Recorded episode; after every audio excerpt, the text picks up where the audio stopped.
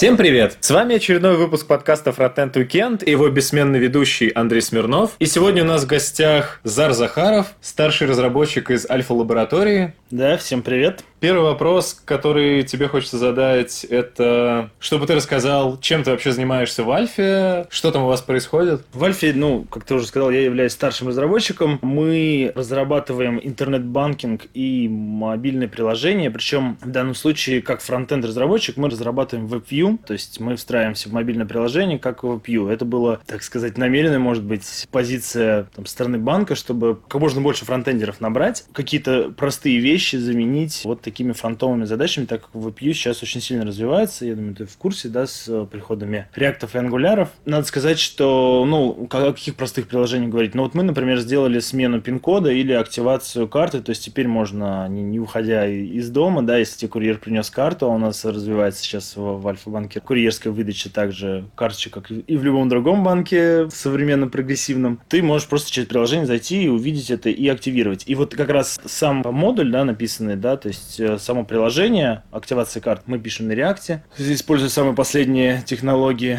Webpack 2 и, по-моему, на третий собираемся переезжать сейчас, э, там все пост CSS. И, в общем-то, я занимаюсь именно фронтовой частью, но параллельно приходится заниматься и медловыми составляющими. Ну, то есть у нас пытаются из нас воспитать full stack разработчиков, и у нас еще есть Node.js, э, параллельная прослойка между, так сказать, медлом и нами. У нас есть еще самый нижний, это back, самый-самый. Есть потом middle, потом идет вот Node.js и уже дальше наш фронт. Занимаюсь в данном случае, да, развитием интернет-банкинга, делаю самые, наверное, крутые вещи, которые только можно делать, потому что действительно, когда ты видишь, что ты делаешь крутой продукт, которым люди пользуются, и ты сам им пользуешься, я просто очень старый клиент Альфа-банка, когда он еще только-только открылся, я почему-то себе завел дебетовую карту, потому что ему можно было валютный счет менять, а мне надо было там то в Европу, то в Америку. И я очень себе завел Альфа-карту и, в общем, пользуюсь очень-очень давно. И когда теперь я попал в Альфу и могу влиять на то, как будет выглядеть в данном случае сейчас наш интернет-банкинг, это, конечно, очень круто. Приведи пример трех вещей, которые, когда ты пришел, ты знал, что вот это в Альфа-банк я хочу изменить. Когда ты только приходишь и включаешься в проект, первым делом все, что ты хочешь сделать, это переписать сборщик веб-пака просто вот с нуля, потому что тебе не нравится то, как он собирается. Но самое забавное, что когда я там об этом заикнулся, мне сказали, ну ты немножко потерпи, это желание пройдет через какое-то время. И действительно, через какое-то время это желание проходит, потому что не до пересборки веб-пака, хотя до сих пор иногда хочется его пересобрать, но надо признать, что у нас, слава богу, ребята все работают над этим. У нас очень большой комьюнити, это очень здорово, именно комьюнити по там, созданию разных наших пресетов, библиотеки, это об этом можно отдельно поговорить, потом каких-то наших, там, этих декораторов и так далее, и ребята постоянно что-то пытаются развивать. И вот, например, веб-пак у нас был первый, он очень долго собирался. Мы перешли на второй, стало лучше. Так, то есть это первая вещь, да, что я точно хотел изменить. Вторая вещь, которая мне прямо не нравилась, и я хотел прямо поменять, может быть, когда-нибудь я к этому приду, мне хотелось дать больше свободы и писать не только на React, но и на Angular. Потому что у нас собрана библиотека компонентов, она собрана на React. По сути, Angular 2, да, ну, в данном случае он уже четвертый, но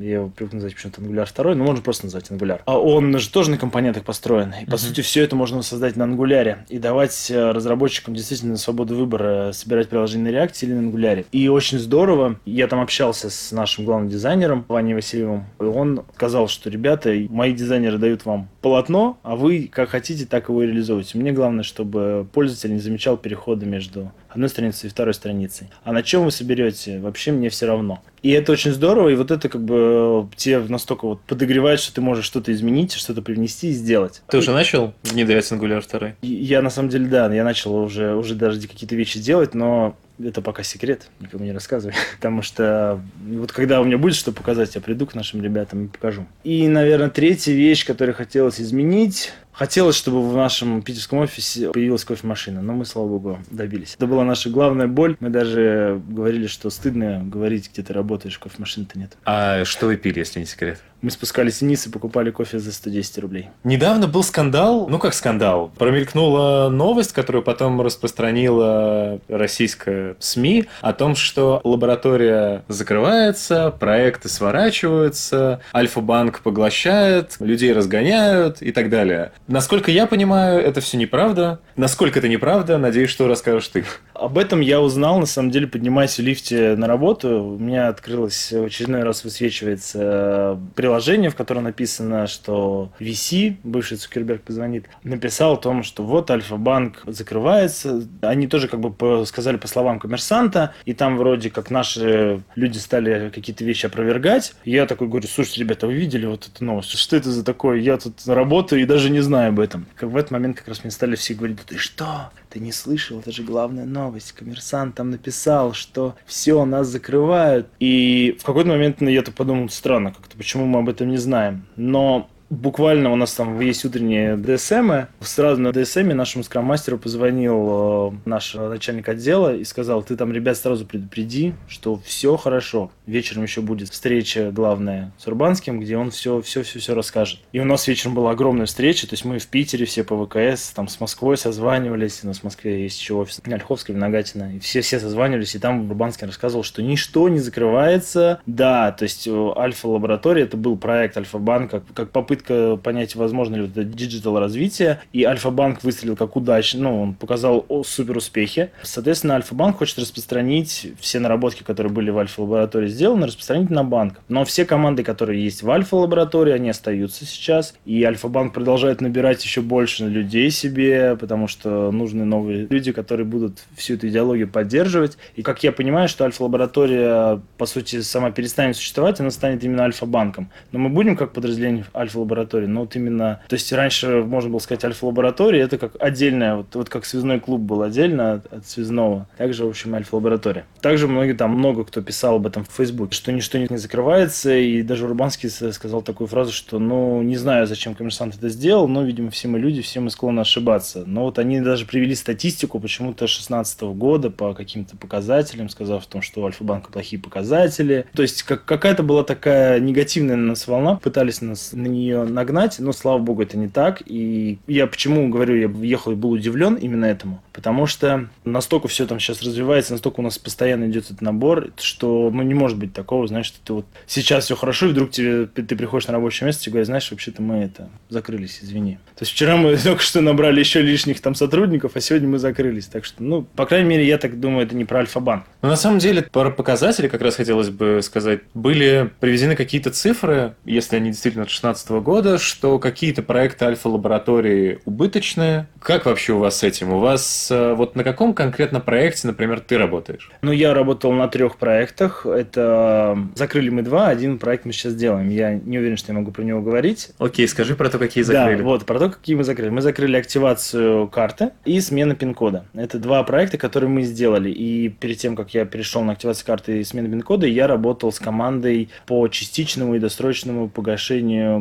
кредитов. То есть также ты можешь прийти до этого в приложение, и больше не надо тебе идти в отделение, писать это бумажки о том, что хочешь положить дополнительных денег и, и погасить кредит. Ты можешь зайти в приложение и сказать, погасить досрочно, и все. Это круто. Если не секрет, сколько можно работать над таким проектом, как смена пин-кода? Вот сейчас, внимание, сейчас можно будет, может быть, и посмеяться. У меня просто друзья, я когда им показал приложение, говорю, смотрите, какое крутое приложение мы написали. И они говорят, это ты пилил полгода? Как тут только карточка, input и кнопка сохранить? Что тут можно было делать? На самом деле, конечно, мы не полгода пилили, но в январе был дан старт активации карты, и 1 мая мы должны были выйти уже на всех клиентов банка. Но надо сказать, что, например, открытие происходит, да, того же самого приложения, оно происходит поэтапно, там, ступеньками. То есть мы открываемся на лабу, мы открываемся на банк, мы открываемся на 100 тысяч, и дальше, и дальше, и потом уже на всех. И между этими этапами должна проходить как минимум неделя, чтобы за эту неделю можно было отловить какие-то баги, что-то подправить, пофиксить и сделать дальше. Поэтому кажется, что вроде бы, да, то есть э, такой срок, а если представить, да, там 4 ступени, это уже 4 недели, это уже месяц. Потом у нас, конечно, очень большая... То есть так получилось, что, в общем-то, в руки Альфа-лаборатории достался не самый лучший бэкэнд, да, то есть он, он старых времен, там написаны все, все эти работы с банкоматами, с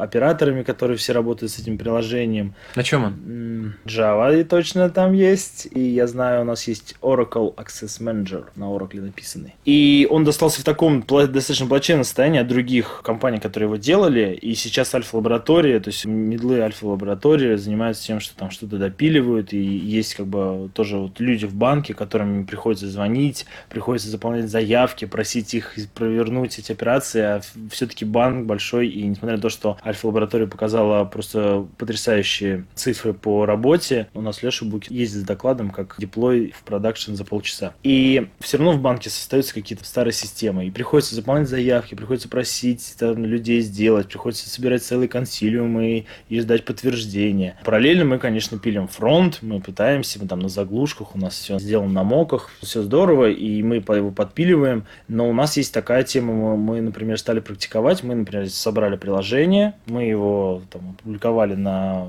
сервак удаленный и пошли по отделениям тестировать прямо с живыми людьми, мы спрашиваем, что, как, понятно, непонятно, задаем вопросы, просим их сделать задание, пока они сидят в очереди, что, почему бы им, и не ответить на наши вопросы. И мы, собирая вот этот фидбэк, собирая вот это тестирование, не привлекая отдельно отдел тестирования, которым надо заслать все это приложение, они собирают целую отдельную аудиторию, опергруппу, там вообще такие, такие, конечно, процессы. Иногда, когда все это слышишь, вот, дивидаешься. По сути, вот 4 месяца за активация карты, на смену пин-кода нам дали 2 месяца, потому что очень похоже приложение, мы там прям в ППХ делались. На вот сейчас приложение, которое мы делаем, ну, дали примерно 2,5 месяца, и мы пытаемся уложиться в срок. Сколько делали частично частичное и досрочное погашение не знаю, но его сделали, запустили, сейчас параллельно пытаются что-то улучшать, но чаще всего в Альфа-банке, наверное, кстати, вот этот третий, наверное, момент, который хотелось бы изменить именно, да, ты когда спрашивал, это как раз э, хотелось, чтобы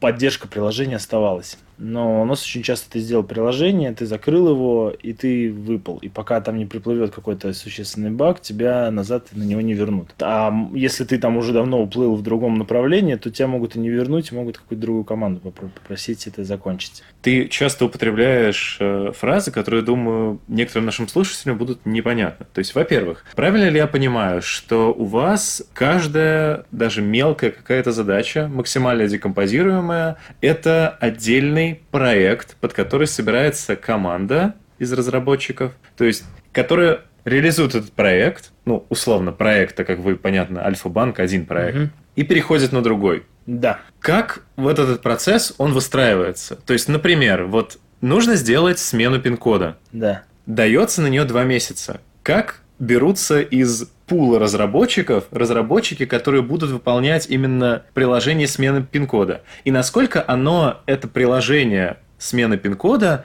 инкапсулировано от остального Альфа-банка. Смотри, а на самом деле у нас существуют команды, определенные команды. То есть всегда в командах есть э, как минимум один фронтендер, один э, middle разработчик. Мы его называем middle разработчик, хотя на самом деле это бэкендер. Почему называете middle разработчик? Потому что в банке как раз существует вот... Э, прослойка на да, ноде? Да, просло... нет, на ноде это она относится как раз к фронту. Существует прослойка на Java, это вот это наши мидлы. И есть еще вот самый бэк, это который всякие васовские сервисы, это вот сервисы, которые общаются, там, общаются с операциями, делают и так далее. То есть, когда ты делаешь что запрос, он там что-то обрабатывает, тебе дает обратно, и еще параллельно там проходит куча операций. Ну, вот, и, соответственно, есть Java-разработчики, мы их называем медлами. Это как раз наша API, в которой мы общаемся. Потом у нас есть тестировщик обязательно, у нас есть аналитик, у нас есть скрам-мастер, и над нами, над всем еще главенствует продукт оунер Угу.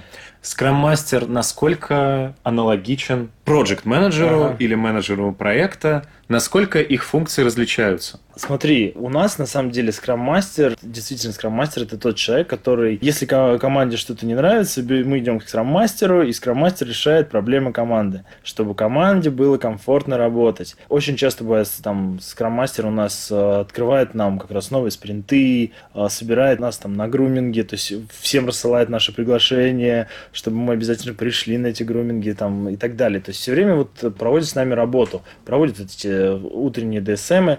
При этом сейчас мы уже начали Поясни за терминологию а, сразу. DSM. DSM, Это daily, daily stand-up а, Митинг. митинг, да. Отлично. Надеюсь, это переводить не надо. Это понятно. Это да. А груминг? А, груминг, не знаю, как он переводится с английского, но груминг это та часть, когда ты прорабатываешь э, бэклог. У тебя в бэклоге есть задачи, ты их вытаскиваешь и начинаешь э, прорабатывать досконально. То есть, что потребуется там сделать, кому придется обратиться, там, фронт, бэк, там, что там, надо ли будет это тестировать, там, нужно ли... А, еще в команде есть дизайнер. Почему я так забыл про дизайнера? Потому что у нас, на самом деле, дизайнеры — это отдельная гильдия я их так называю, они неприкосновенные. Мгм. Они вроде как всегда с командой, но в то же время у них есть свой комьюнити в лаборатории, и он никому не, не подчиняется, кроме главному дизайнеру. Product owner. Нет, главному дизайнеру. Даже так. Да. И э, Scrum Master как раз, да, вот все собирает эти ретро, это что Ретроспективы, да, да, понятно. ретроспективы, да, понятно, всякие демо наши, у нас есть и в конце каждого нашего спринта у нас есть по демо отчет, и все это вот э, Scrum Master все это выполняет. То есть Master наш такой человек, который нас, в общем-то, всегда собирает вместе. А продукт оунер он, э, в общем-то, является нашим бизнесом. То есть он знает, что бизнес хочет, и он приходит со стороны бизнеса и говорит, ребята, вот бизнес хочет вот это. То есть продукт оунер это первый человек, который будет принимать наш продукт. Вот. Дальше уже вот команда сама начинает э, там что-то решать. В каких-то командах продукт оунеры принимают активное участие, в каких-то командах по скраму продукт оунер вообще не должен присутствовать. У нас наш продукт оунер присутствует с нами, мы с ним всегда советуемся, всегда вот как-то пытаемся коммуницировать. И на самом деле это очень здорово, потому что продукт видит, что мы делаем. Мы всегда знаем, что как бы он за нас. То есть он с нами и будет наши идеи также отстаивать, как, в общем-то, и, и мы его. Но при этом, если вы постоянно меняетесь между проектами, вы пересаживаетесь физически или нет? И теперь самое главное, да, то есть я рассказал, как существует команда. А теперь смотри, такой есть момент. Как бы существуют команды, и эти команды размножаются, грубо говоря, почкованием. То есть к нам приходит э, там какой-нибудь фронтендер новый, он приходит в, там, в какую-то команду, его обучают, и в какой-то момент, когда там набирается новая команда, и все, все кто обучены уже новенькие, они отпочковываются в новую команду и становятся новой командой. И эта новая команда дальше начинает двигаться. Продукт может заниматься как одной командой, так и несколькими командами, но в альфа-лаборатории чаще всего принято, что вот одна-две команды, не больше, то есть чтобы не распыляться. Я знаю, там, например, в Сбербанке вообще там на 5-6 команд продукт бегает. Вот у нас э, с нами работает только один продукт и как бы получается, да, собирают такую целую ячейку, и эта ячейка занимается каким-то проектом. Когда этот проект заканчивается, грубо говоря, эта ячейка выбирает, что взять, какой проект взять новый. Так как есть в, банке очень много, в данном случае как раз эту, вот что именно взять, это уже отставит продукт оунер. То есть он там идет с бизнесом, общается, говорит, мы хотим взять вот этот проект, это было бы так здорово, так классно. Если ему подтверждают, выделяют на это деньги, э, выделяют время, то мы, соответственно, приходит к нам, говорит, вот у нас есть такая классная идея, давайте ее делать. Но ячейки при этом сохраняют преемственность. Цельность они Да, свою сохраняют. да. То есть ты условно работаешь со всеми твоими коллегами на протяжении всего времени, как ты работаешь в Альфе. Да, что мне очень понравилось именно в самой Альфе, что есть вот этот так называемый анбординг, когда ты приходишь в Альфу, тебя внедряют в команду, и просто уже в работающую команду. Тебе дают наставника, ты за этим наставником вот как это, как хвостик ходишь, все смотришь, все делаешь, он тебе дает задание, ты делаешь, ты смотришь, как работает команда,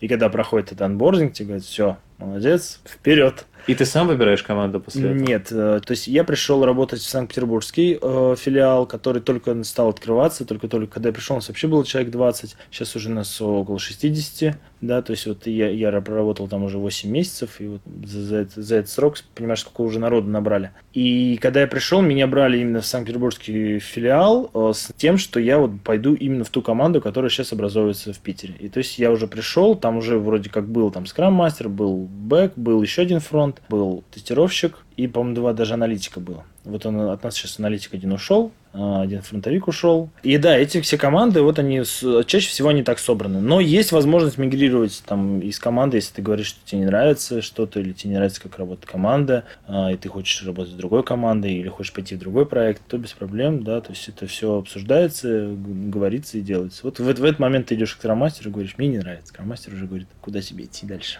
Есть такое поверье, что в банках и, в принципе, такая кровавая enterprise разработка. Насколько это действительно так в случае, например, альфа-лаборатории, Надеюсь, что это не совсем так, но полгода на делание одного экрана похоже, что действительно что-то подобное присутствует. Насколько сильно это отражается, насколько тебе это нравится, так как ты, насколько я знаю, работал до этого в других местах, где наверняка такого не было, и намного более была динамичная разработка. Что ты об этом можешь сказать? Да, в банках действительно присутствует вот эта вот, так как ты сказал правильно, кровавая, да, enterprise разработка. Она, она действительно есть. В Альфа лаборатории вообще изначально туда попал мой друг и бывший коллега из связного клуба, дизайнер. Он попал в альфа-лабораторию. И как-то в очередной раз приезжая в Москву, ну, я уже тогда вернулся из Москвы, переехал в Питер, я приезжал в Москву на какую-то конференцию, и мы с ним встретились, и что-то мы там с ним сидели, болтали,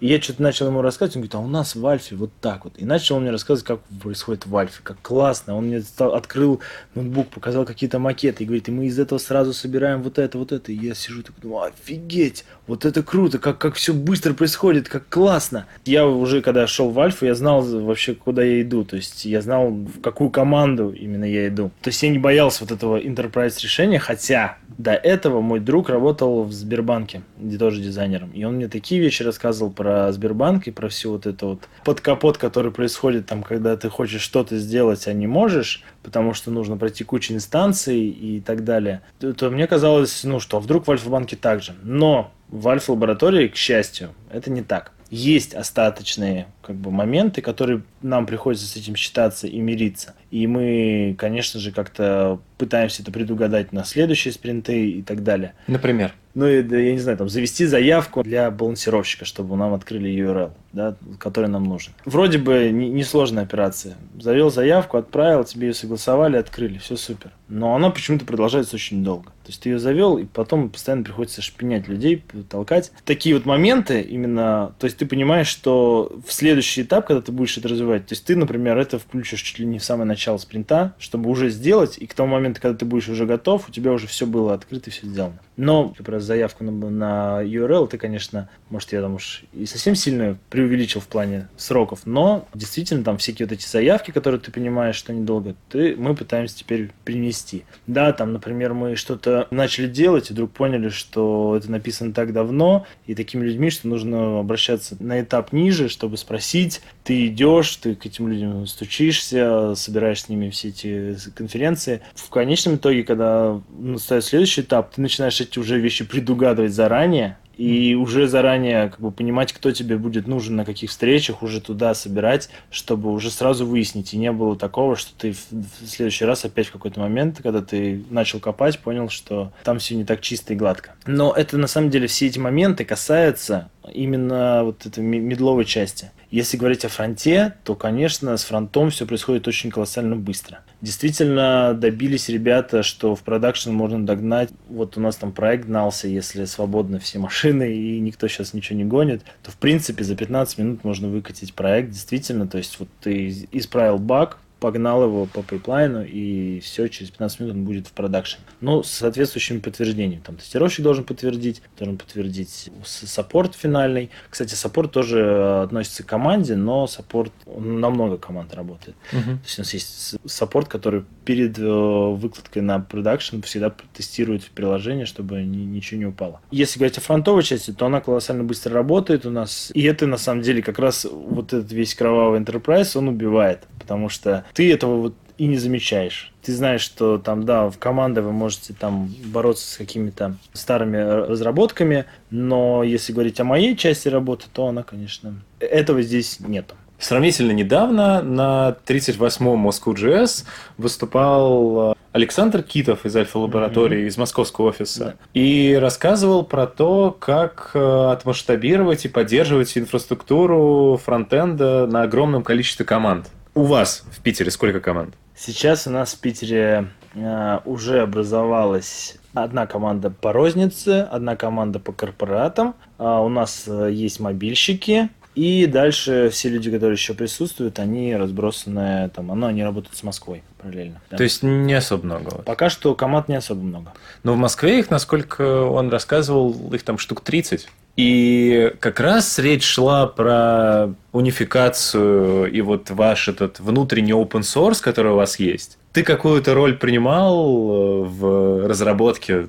вот этих всяких физеров, вот это вот все модное, что вы придумали и что пытаетесь распространить на все проекты? Да, у нас действительно есть эта библиотека компонентов, Our Fizer называется она. Эта библиотека именно... Вначале она была создана э, такой, знаешь, некое подобие бустрапа, когда ты можешь взять эти компоненты, накидать и использовать везде. Потом, по, когда стали проекты расширяться, поняли, что нужно разносить какие-то вещи, которые можно еще мельче сделать. То есть, соответственно, все стало дробиться. И вот 1 или 10 апреля, если я ничего не путаю, мы открылись open source. На GitHub появилась открытый репозиторий нашей библиотеки Our Fissure, который может каждый вообще желающий взять и использовать в своем проекте. И эта библиотека действительно, то есть она, она собрана на реакте, да, на компонентах, то есть, если тебе нужен какой-то компонент, ты берешь его оттуда, да, там тебе нужен input, ты взял его оттуда, вставил в свой проект, и у тебя уже все вот таким, каким оно должно быть. И лично я, как принимал участие, да, я принимаю участие как мейнтейнер этих э, компонентов, потому что сейчас была версия клика, которая была сделана еще очень давно, потом была версия клика, которая вот мы, мы имеем вроде как сейчас, и на вот прямо сейчас происходит еще одна версия клика, грубо говоря, 3.0 версия, та версия клика, которая больше направлена на mobile first, да, то есть все компоненты сделаны, что вначале мы на мобильнике, потом только на десктоп мы расширяемся. В и... какой момент альфа-лаборатория перешла на mobile first? Да вот она вот перешла, грубо говоря, вот даже с 2017 года уже все это было принят курс прямо железно. В апреле? И еще вот даже в начале года.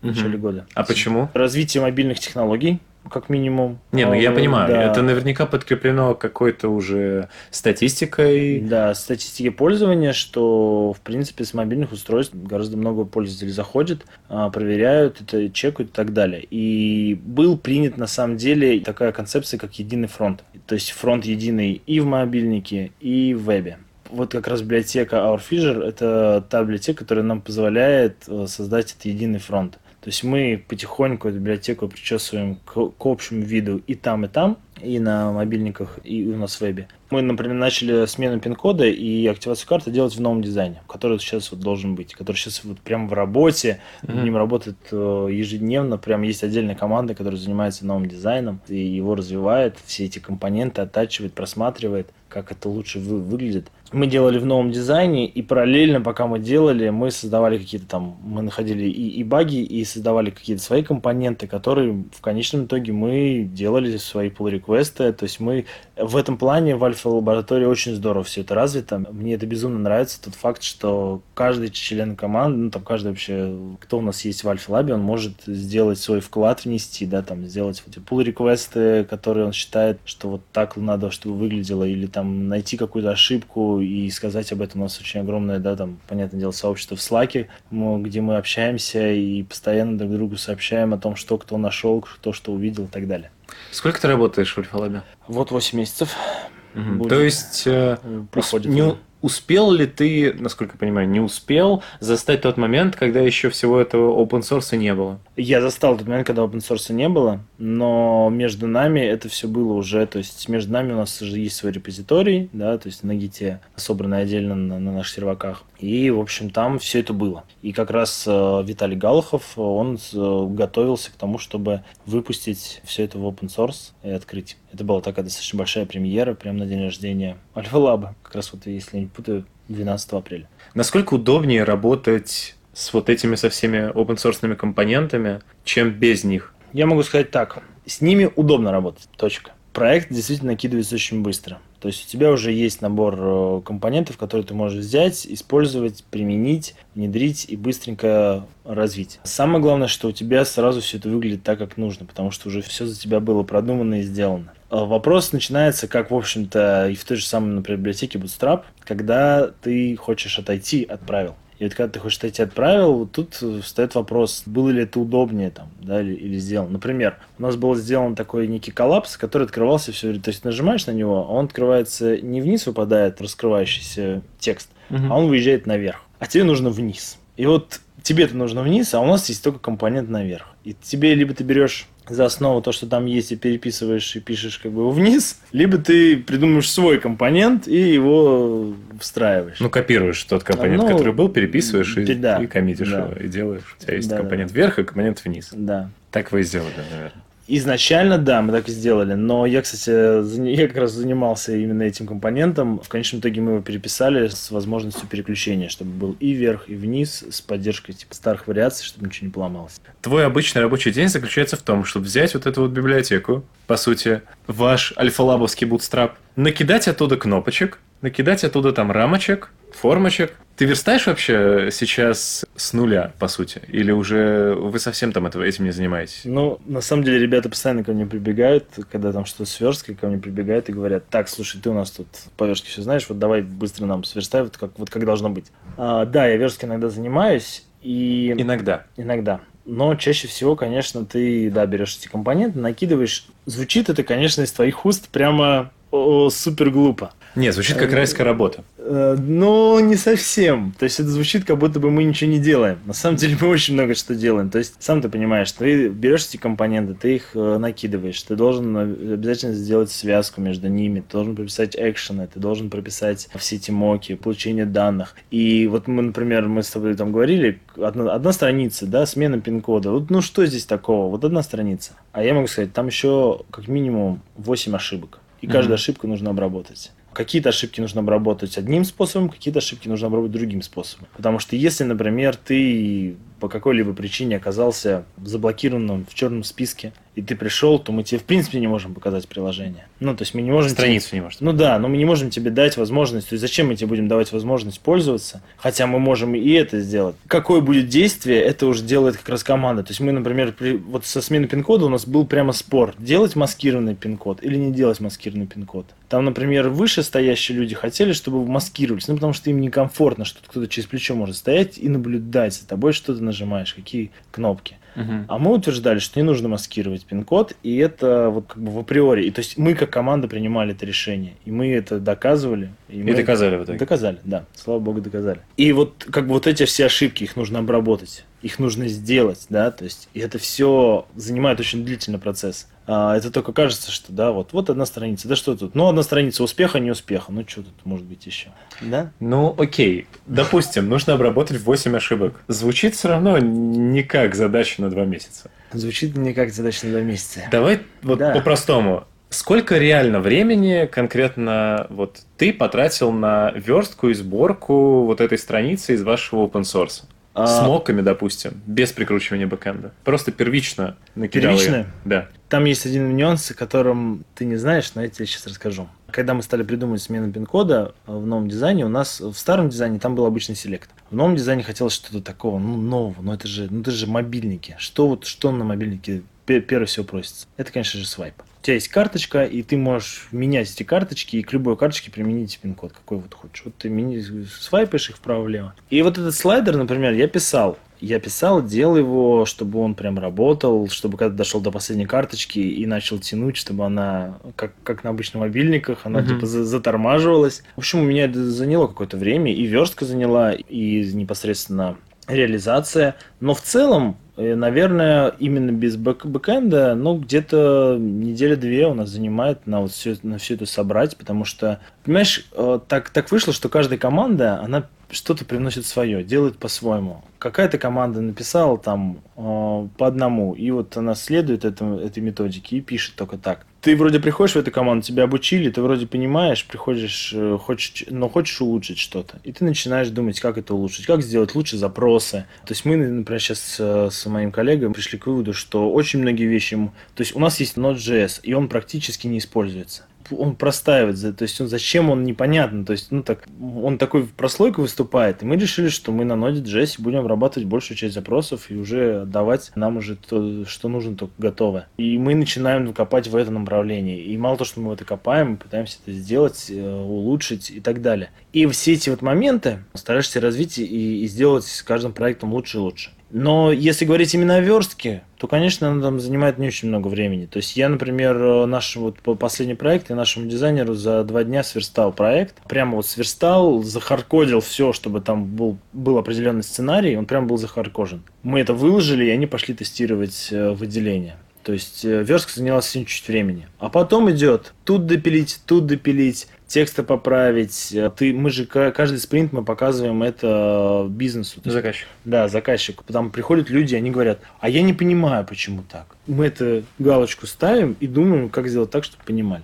Ладно, мы на самом деле довольно большое количество времени уже наговорили про Альфа-банк. Давай да. перейдем э, к другой части твоей истории. Ты, насколько я видел, во-первых, вел курсы по ангуляру на лофтблоге. Да, на лофтблоге, в лофтскуле. И вел передачу Loft News, да. где ты рассказывал новости еженедельно про всякие там гаджеты и подобное. Ну, э... к этому перейдем в рубрике неудобных вопросов. А сейчас давай про курсы по ангуляру. Почему, во-первых, Angular? Откуда mm-hmm. такая любовь, которая у тебя, я так понимаю, началась еще с AngularJS, а самого первого. Самого первого, с 1.1.2. И вот. ты, насколько я видел, чуть ли там не первый, кто на русском языке записывал курсы по Angular. Да, ну ситуация такая. Я на самом деле в тот момент устроился работать в связной клуб. И я только меня позвали в связной клуб как э, главного там фронт, фронтендера, который будет э, решать, что как делать, как писать и так далее. И когда меня пригласили, меня пригласили, то есть мне сделали офер намного раньше, чем началась реальная работа. И несколько первых там два месяца я на самом деле на работе, ну, сидел и ничего не делал. Такие были моменты. То есть там вроде мне пытались чем-то меня занять, но по большому счету я ничего не делал. А, но общая моя концепция, мне было понятно, что мне нужно будет как-то развить наш будущий новый сайт, который будет у связного клуба. И надо было понимать, на чем его делать. Я в свое время, мы писали проект э, на PHP, jQuery, а, с JS в перемешку, где-то jQuery, где-то JS чистый, то есть это там всегда было не понять. В какой-то момент мы применили Knockout. Мы делали, у нас был стартап, мы делали travel стартап, где выдача билетов, авиабилетов и отелей. И вот как раз всю эту выдачу мы в какой-то момент, ну, там просто пришел наш бэкэндер и говорит, слушайте, о чем мы паримся, дайте мы просто весь JSON, короче, билетов выкатим, а на клиенте будем это обрабатывать вот нокаутом. И мы тогда с такими, знаешь, вообще как, не знаю, 5 копеек глаза такие, что? Это же просто, это же займет там пол жизни. Да вы что, сейчас все развивается, давайте делать так. Ну вот как бы кнокаут был применен, я потом пытался еще что-то Эмбер немножечко пробовать. В какой-то момент я как раз тогда увидел ребят Ловблог, э, у них тогда было вообще очень мало подписчиков, 721 подписчик, и Коля э, Николай Чернобаев обещал, что когда наберется 1000 подписчиков, он выпустит спецурок по JS. И я так ждал, я помню, я подписался и думал, кого бы еще подписать, чтобы приблизиться к этой тысяче, чтобы он выпустил этот спецурок по JS. Так вот как работает. Как нужно привлекать подписчиков. Вот, но на самом деле он выпустил этот спецурок, по-моему, когда стало то ли 50, то ли 60 тысяч подписчиков. То есть он не торопился. Я ему все время напоминал об этом, все время. Постоянно напоминал. Так что знаете, что были люди.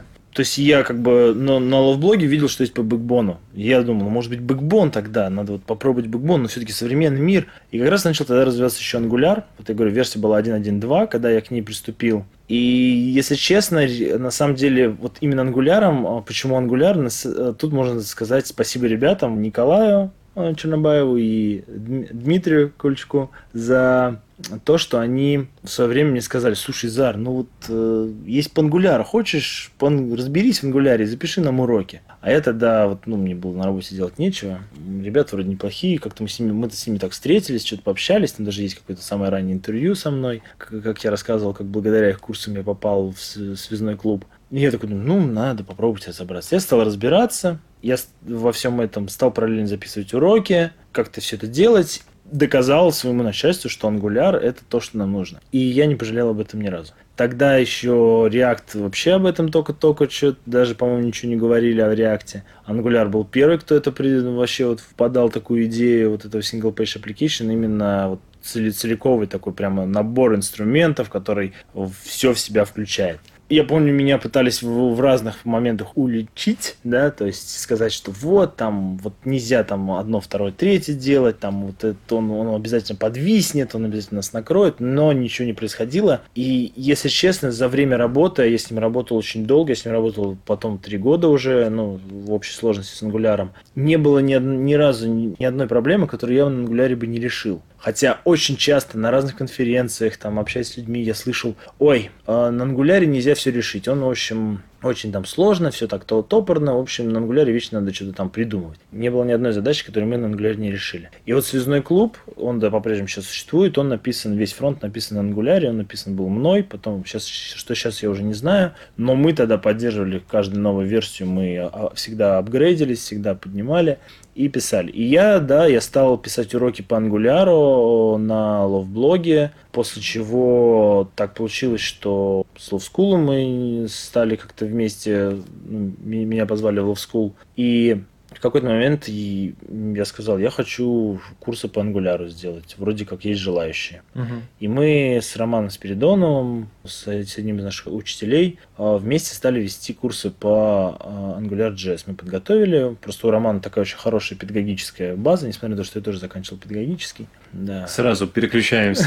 Какой педагогический ты заканчивал? А, Российский государственный педагогический институт имени Герцена в городе Санкт-Петербург заканчивал специальность, э, первая моя специальность это ОБЖ. Так. А вторая моя специальность – информационная безопасность. Здорово. Как тебя занесло в итоге из э, педагогики вообще в программирование? Ну, я программировать начал еще в университете. Программировать я начал после того, как я проработал год в BTL отделе в рекламном агентстве менеджером по проектам. Угу. Я вел Окей, и все, все связанные там рекламы, которые происходили в Питере, разные акции, я, я занимался этим. И когда я оттуда ушел, я хотел, ну, мне надо было учиться и параллельно работать. И я не знал, что делать, но понял, что в школе я когда-то делал сайт. И, в общем-то, я подумал, а почему бы вот не подать там вакансию на делаю там сайт и прочее, прочее. Я подал вакансию, и, наверное, это просто вот... Есть еще такой момент, мне нужны были деньги на музыку. Вот, а где взять деньги? Надо работать. Работать вроде, вот, ну вот вроде вот сайты можно делать, получать деньги и заниматься музыкой. А потом когда-нибудь буду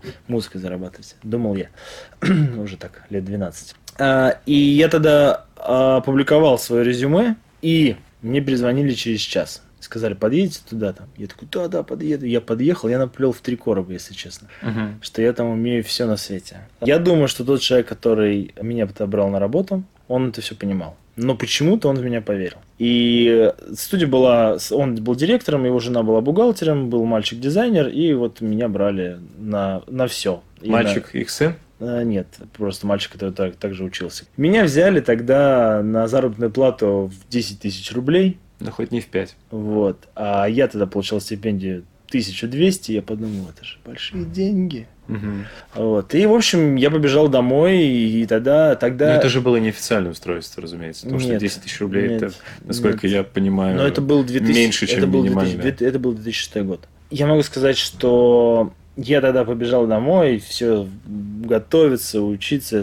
там, смотреть курсы разные, которые тогда были, а тогда были только Попов со своим ПХП. И тогда, я могу сказать, было время, когда о блочной верстке ходили мифы. Да, таблицы тогда. Да, рубили. тогда все было на таблицах, и в, на Stack Overflow ходили типа, а, типа блочная верстка, миф или реальность. И с тех пор я начал заниматься этим, и вот стал развиваться. Я был вначале full stack, я занимался и PHP, и HTML, и CSS, и JS. Причем тогда, я помню время, времена, когда я писал какие-то вещи на JS, и мне говорили, надо сверстать так, чтобы если у пользователя выключен JS, все работало. А ты там, от JS можно было реально решить некоторые проблемы. Ну, общение с домом, все, все в порядке. Можно было узнать, сколько там расстояния, выровнять ему, проставить это расстояние, и все, все хорошо. Нет, надо сверстать так, чтобы вот все.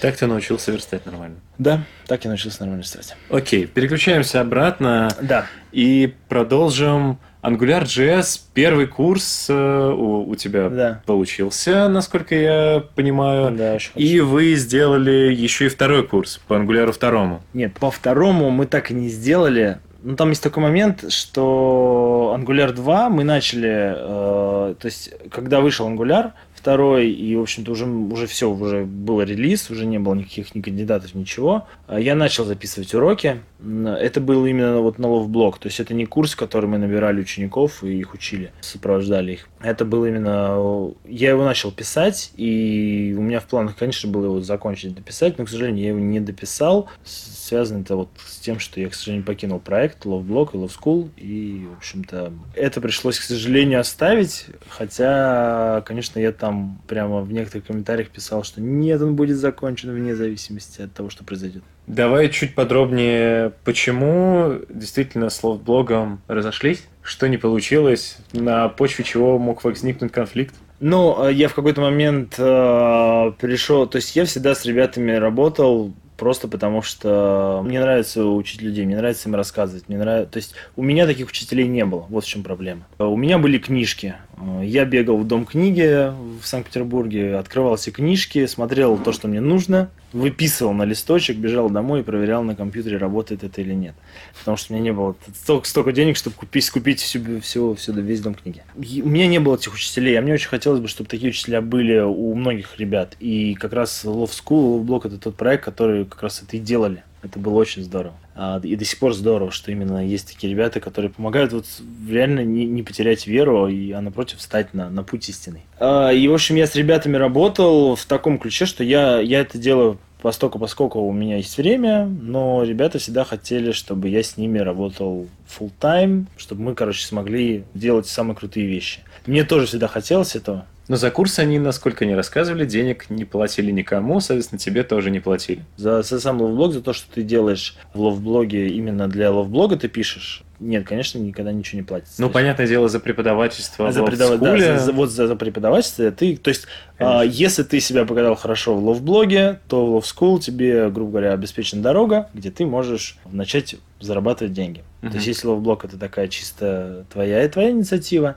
Но мне это было интересно. Ну, а, в блоге ты, по сути, просто промоутишь себя в мире разработки. Да, но я, в принципе, люблю промоутиться. Просто, просто в принципе. И мне это, конечно, да, нравилось. И ребята хотели как раз говорили, давай на stack, мы будем творить супер крутые вещи. Full time. И я перешел к ним в какой-то момент, я решился на этот поступок, я пришел к ним, и вот когда я пришел к ним, наверное, вот этот вот весь шарм и аромат, наверное, все это и, и стерлось. Потому что вдруг тебе не с все начали за это платить деньги. И тебе каждый день теперь за это платят деньги, и ты должен каждый день теперь выдавать клевые идеи, и ты должен это делать. И, возможно, ну тут, тут как бы и с моей стороны, и со стороны ребят, в общем, много всего наложилось. Получилось так, что ну, у нас разошлись взгляды. Причем очень сильно разошлись взгляды по поводу того, что мы делаем. Я, например, всегда считаю, что любой труд должен оплачиваться. Вот это моя такая позиция. Неважно что, то есть любой труд должен оплачиваться. Ты можешь, там, не знаю, подарить, там, не знаю, пачку конфет. Это будет твоя оплата труда. Но ты, как бы, это, это,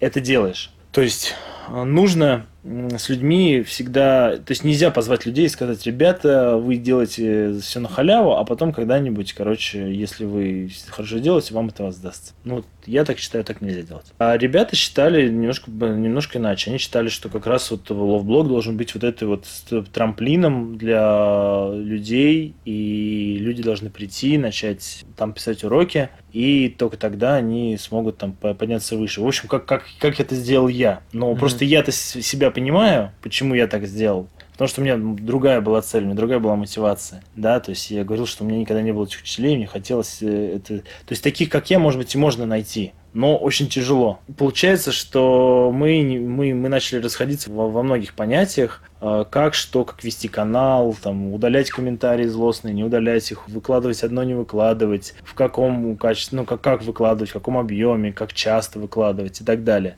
Ну, и так получалось, что если ты, когда ты работаешь фронтендером, ты видишь свою работу, то есть ты там, тебе сказали сделать слайдер, ты его сделал, показал, все, вот твоя работа выполнена, выполнена то в ведении канала результат очень сложно найти. Потому что я, например, пришел не в нулевой канал, а пришел уже в существующий канал. Люди как приходили, так и приходят. Как просмотры были, так и, и, и есть. Как люди отписывались, так и отписываются. Но в какой-то там где-то где больше, где-то меньше. А так как ты только сейчас начал работать, ты не понимаешь, то ли это сезон, то ли не сезон. То ли это потому, что ты выпустил сейчас такое классное видео, что народ повалил валом, и они начали. То ли ты добавил там специальное описание, и люди стали переходить по ссылкам, и вдруг э, стало приходить людей больше. И, и непонятно, а если бы ты ничего не делал, было бы, было ли бы это или не было. Ты не можешь этого оценить. И от этого получается вот такой вот как-то эту работу нужно оценивать, а как непонятно. И мы, к сожалению, да, к моему великому, мы, конечно, разошлись во мнениях э, где-то, и в какой-то момент э, перестали, наверное, понимать, перестали слышать друг друга. И если до этого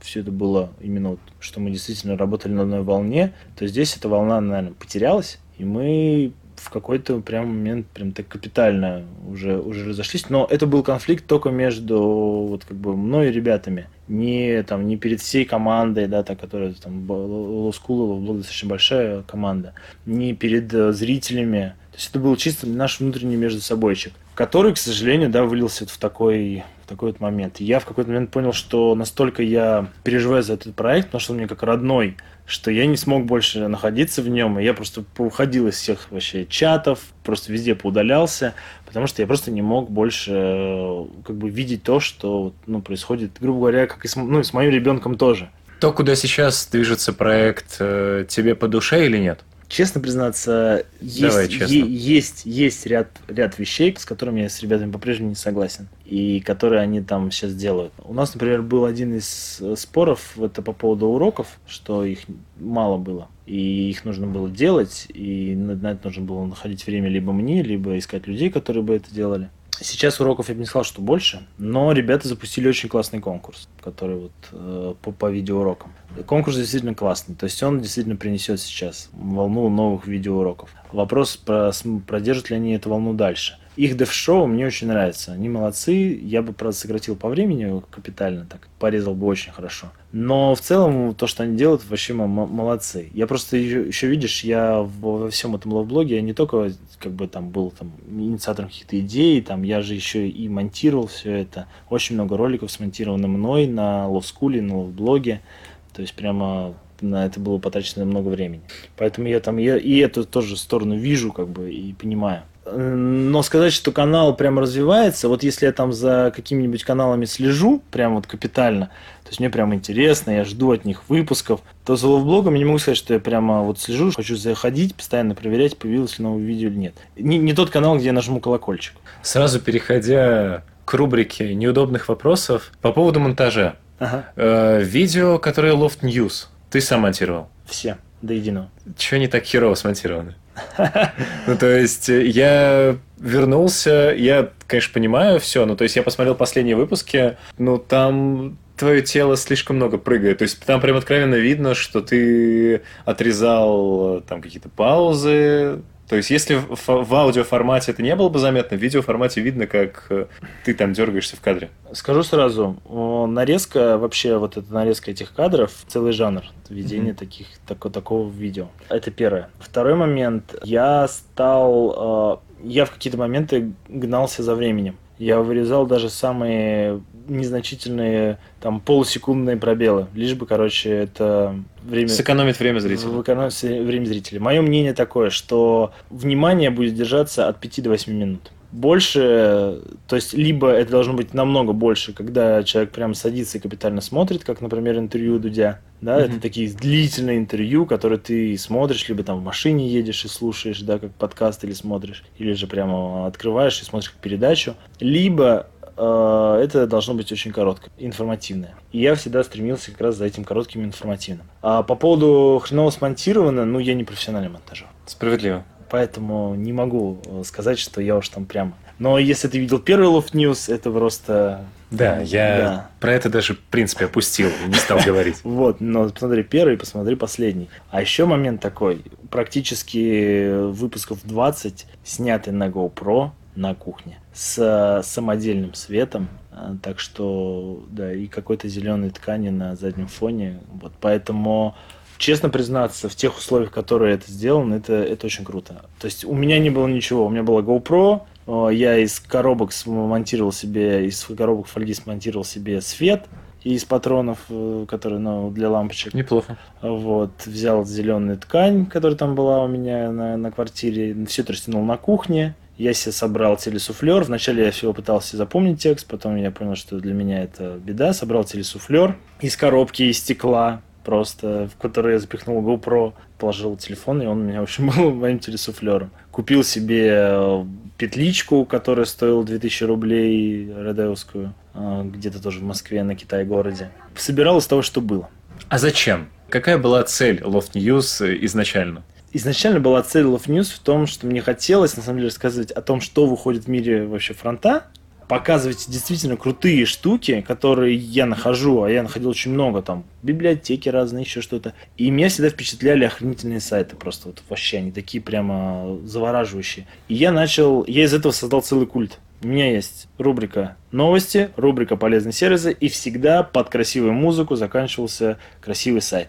А, причем музыка, вот, э, наверное, с выпуска пятого появилась. До этого вообще не было. И я находил красивые сайты, я их показывал, рассказывал про них, я придумывал им оценки, потом не придумывал оценки и так далее. Потом, к сожалению, все эти новости скатились, как и большинство новостей на Ютубе, это Apple, Microsoft, Google, Facebook. Mm-hmm. Ну, то есть, э, скатилось к тому, что, в общем-то, говорят все. То есть, э, потому что получалось, что красивый сайт интересно посмотреть всем. Вот эту часть, э, она специализирована чисто на фронте, может быть, бэки, иногда дизайнерская тема, иногда очень редко. А как бы первая часть, э, я хотел, чтобы она была доступна практически всем. Ну, чтобы ты мог зайти и посмотреть. То есть, чтобы тебе было понятно. Если я, если я говорю про Apple, значит, все понимают, про что я говорю. Но в конце у тебя же уже немножко ты как бы отошел от темы фронтенда. Да, вот именно. Вот именно, да. Так... Именно поэтому, чтобы всем было понятно. Да, чтобы всем было понятно. Почему? Ну, то есть, почему ты не продолжал гнуть свою линию, а как-то пошел на поводу, чтобы... Я, я хотел массовость. Ну, массовость, э, чтобы Но... была массовость, тебе, очевидно, нужно было слов блога, в принципе, уходить и делать какой-то собственный проект. Наверное. Но тут была некая база людей, которые мне казалось, что можно и, и воспитать ее. Закрылся проект э, по той же причине?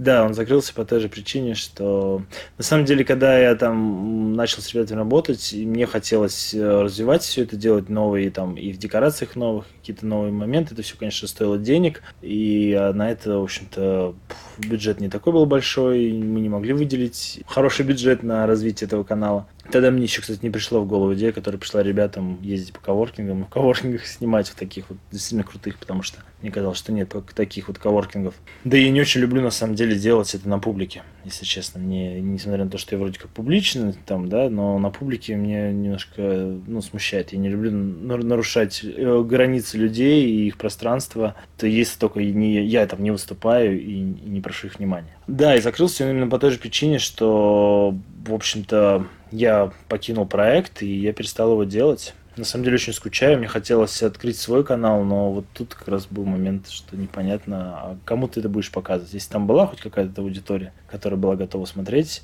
Причем я помню, когда стал Love News входить, все говорили, что это бомба. Потом был очень большой перерыв, к сожалению, там по разным моим э, личным причинам. А, перерыв. И когда я вернулся, уже я уже был не первый, кто такие вещи, в общем-то, делает. И люди как-то уже восприняли такие с, с такой... Холоднее. Да, холоднее. И как-то так не очень понимали. Хотя первый там выпуск, когда я выпускал, там народ действительно ждал. А я тогда вообще ударился настолько, что вот у меня было суббота-воскресенье на, на съемке, чтобы в понедельник вышло. Вот что хочешь делай, надо, чтобы в понедельник вышло. Я там уехал э, в Берн э, к подруге на свадьбу. И прямо там снимал, короче, выпуски. То есть у, свадьбы, у подруги свадьба свадьба, а я бегаю по городу, снимаю выпуск.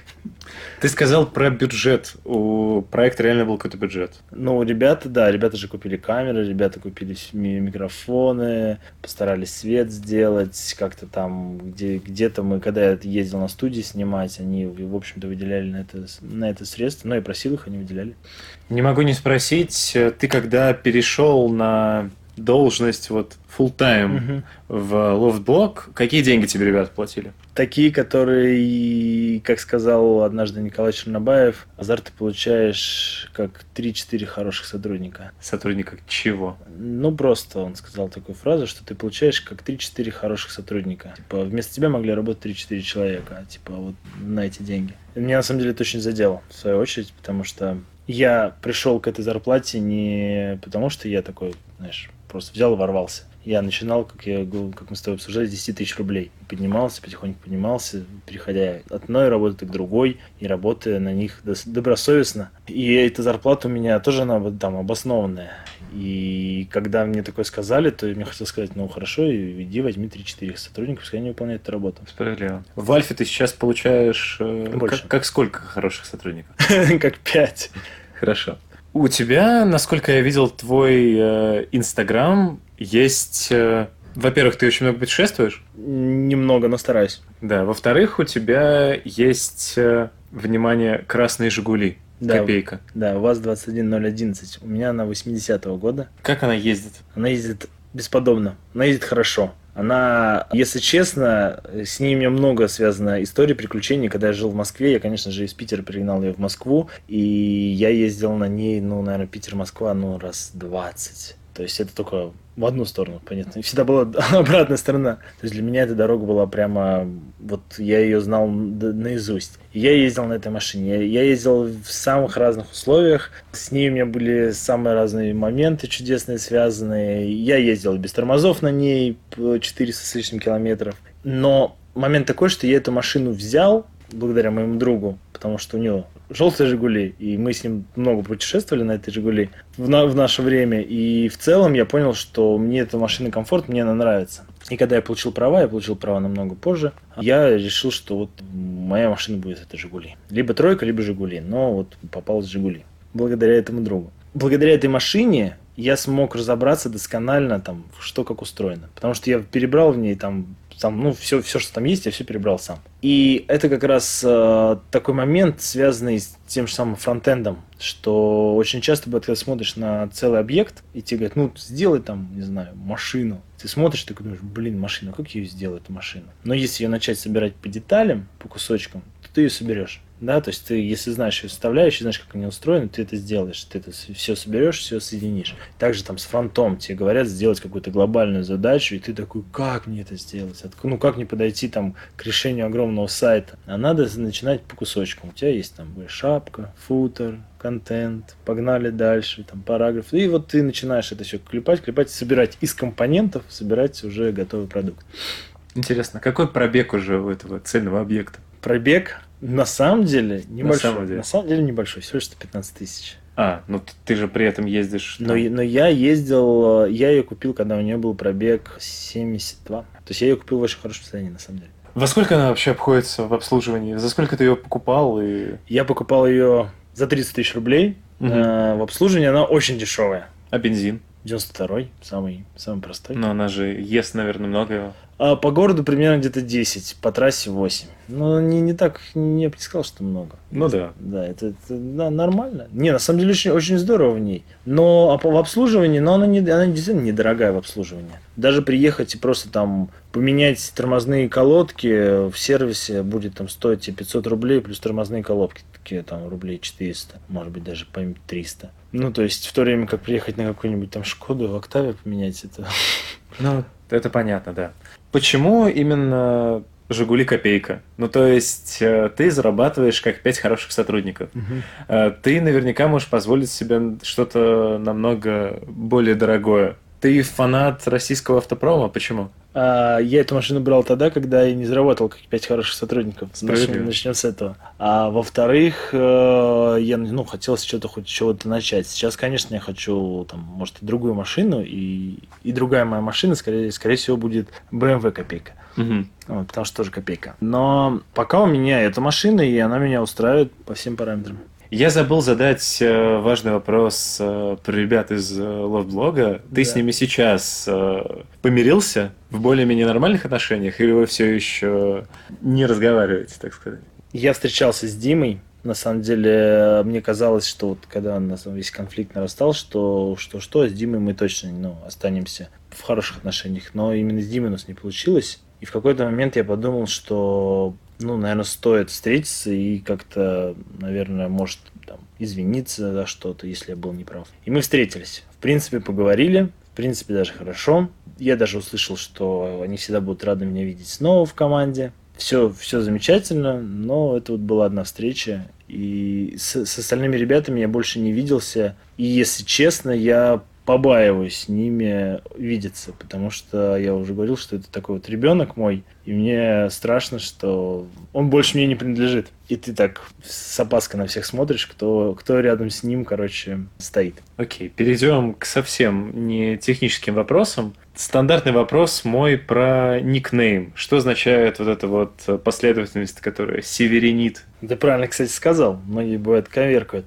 Меня все в школе звали Зарик, потом меня стали звать Зар. И, в принципе, это клевое как имя и ник, да, ну, ник очень здоровский, но так вышло, что очень быстро его заняли. Во всяких форумах и чатах он был занят очень быстро. Мне нужен был какой-то... Э, на, на Live Journal, в принципе, было невозможно с этим именем при, прийти. Мне нужен был какой-то ник. Если честно, Северинит, э, я не знаю, уловишь ли ты связь, не уловишь, но это север с нами. Так я из севера, я подумал, что север с нами, северинит. Окей, хорошо, пусть будет так. Ты, насколько я знаю, твое имя полностью Светозар. Да, Светозар. Почему сокращается как Зар? Потому что когда ты людям говоришь, что тебя зовут Светозар, все сокращают тебя до Свет. А тебе это не нравится? Мне не нравится. Потому что свет, свет, свет.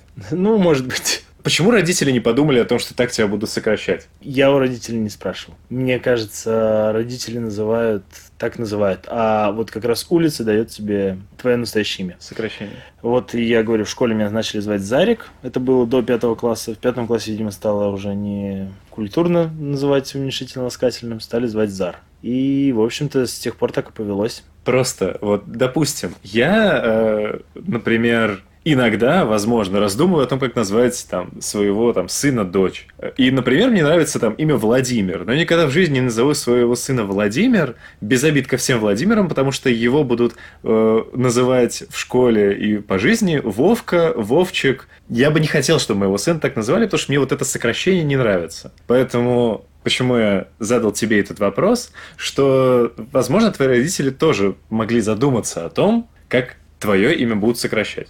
Может, они задумались, может, их это и устраивает. Я, я их не спрашивал. Ты упоминал про то, что ты начинал зарабатывать веб-разработкой, чтобы заработать деньги на музыку. Да, совершенно верно. Что ты хотел делать? Я играл в группе, я играл еще в школе, потом играл после школы, у меня была группа, мы гастролировали Питер-Москва, и мы записали даже один EP. Я на самом деле по-прежнему сочиняю музыку и пишу, я сам собираю все инструменты, и в основном я играю на гитаре и пою, но параллельно там еще на пианино что-то добавляю, какие-то там струнные и так далее. А, то есть у меня, у меня есть даже в, в Apple Music, можно, если севернит набрать, то в Apple Music найдешь меня. И, в общем, да, я как бы занимался музыкой, играл, думал, что мы порвем альтернативную сцену.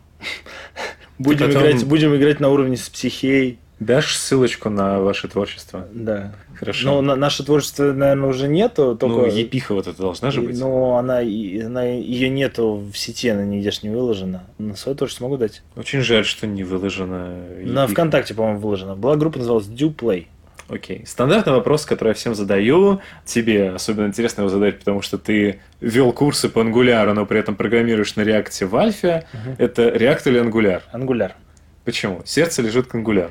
А, React хорош а, для каких-то маленьких решений когда ты говоришь о каких-то маленьких решениях, о создании компонентов, там вот, например, на создании вот этого слайдера, который листает карточки, да блин, ну, ну, реально, я на реакте его написал, и есть классный плейграунд, э, прямо реактовский, очень здорово, там быстро все кидаешь этот компонент, он все эти зависимости все это подтягивает, собрал компонент, вот берешь прямо оттуда его себе копируешь код, у тебя все рабочее, все замечательно, все здорово. Но если говорить о крупном enterprise решении, когда э, у меня тут просто был такой момент, что ко мне обратился человек с просьбой там его немножко покурировать по реакту. И он стал, значит, я его стал курировать по реакту, что-то там рассказывать, показывать. И он говорит, реакт такой классный, такой здоровский. Я говорю, подожди, мы не дошли еще до редакса.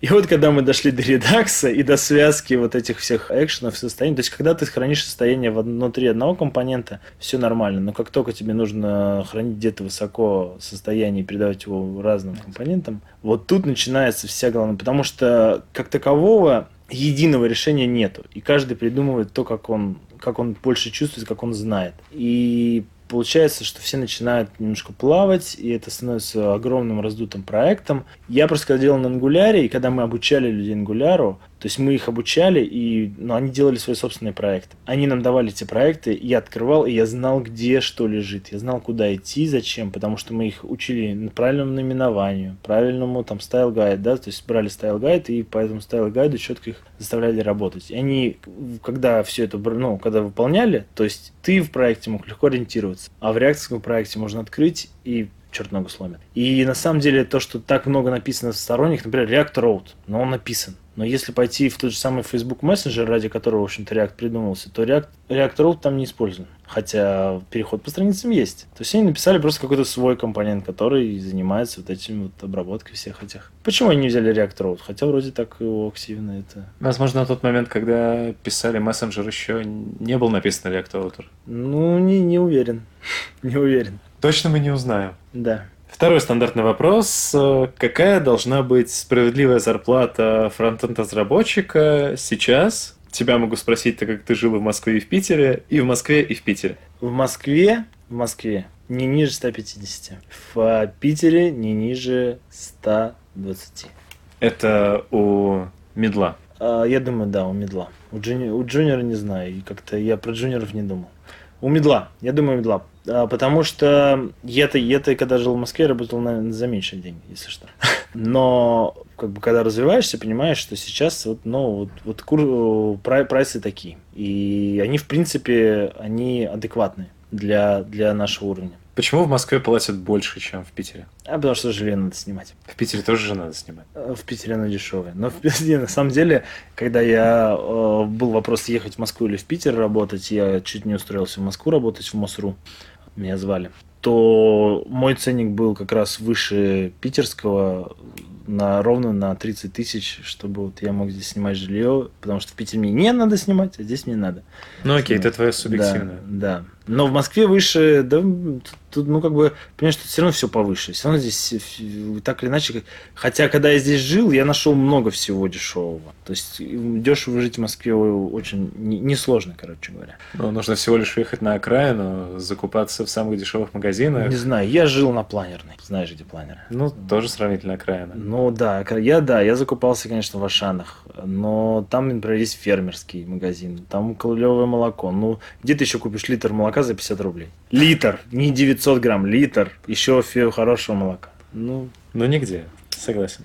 Как раз э, переходя от темы продуктов э, к нашей постоянной рубрике «Готовим с фронтенд-разработчиком», что ты можешь нам сегодня рассказать? Что, нужно? что ты можешь клевое приготовить и что бы ты посоветовал приготовить нашим слушателям? Клевое, если говорить о клевом, что я умею готовить, то все мои друзья подтверждают, что клево я делаю блины. Я их делаю действительно неплохо, особенно когда я их верчу на сковородке.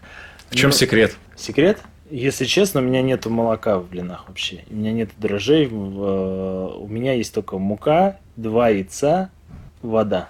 Соль, не, буду, не буду спрашивать, как это все слипается, в принципе, в тесто. И вот оно слипается, и это, это получается идеально.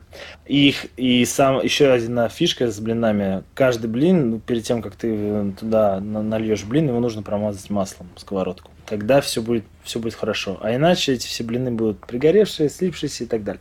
Но что я советую, на самом деле, есть вообще очень-очень здорово, это, конечно, он, это очень простое, простое блюдо, и вроде кажется, что, ну, что в нем такого, но как раз вот овощи, да, типа помидоры, огурцы и там какой-нибудь э, зелень, да, добавить, и все это либо с сметаной, либо с э, какой-нибудь там, можно уксусом, ой, не уксусом, этим, а соевым соусом с подсолнечным маслом. Если все это так сделать, то это на самом деле очень классный продукт, и им очень хорошо наедаешься. И я очень часто бывает заказываю в разных ресторанах именно этот салат, и мне говорят, ну зачем ты, ты же можешь заказать любой салат, почему ты вот... Говорю, потому что я хочу есть. Если я хочу есть, значит надо есть продукты.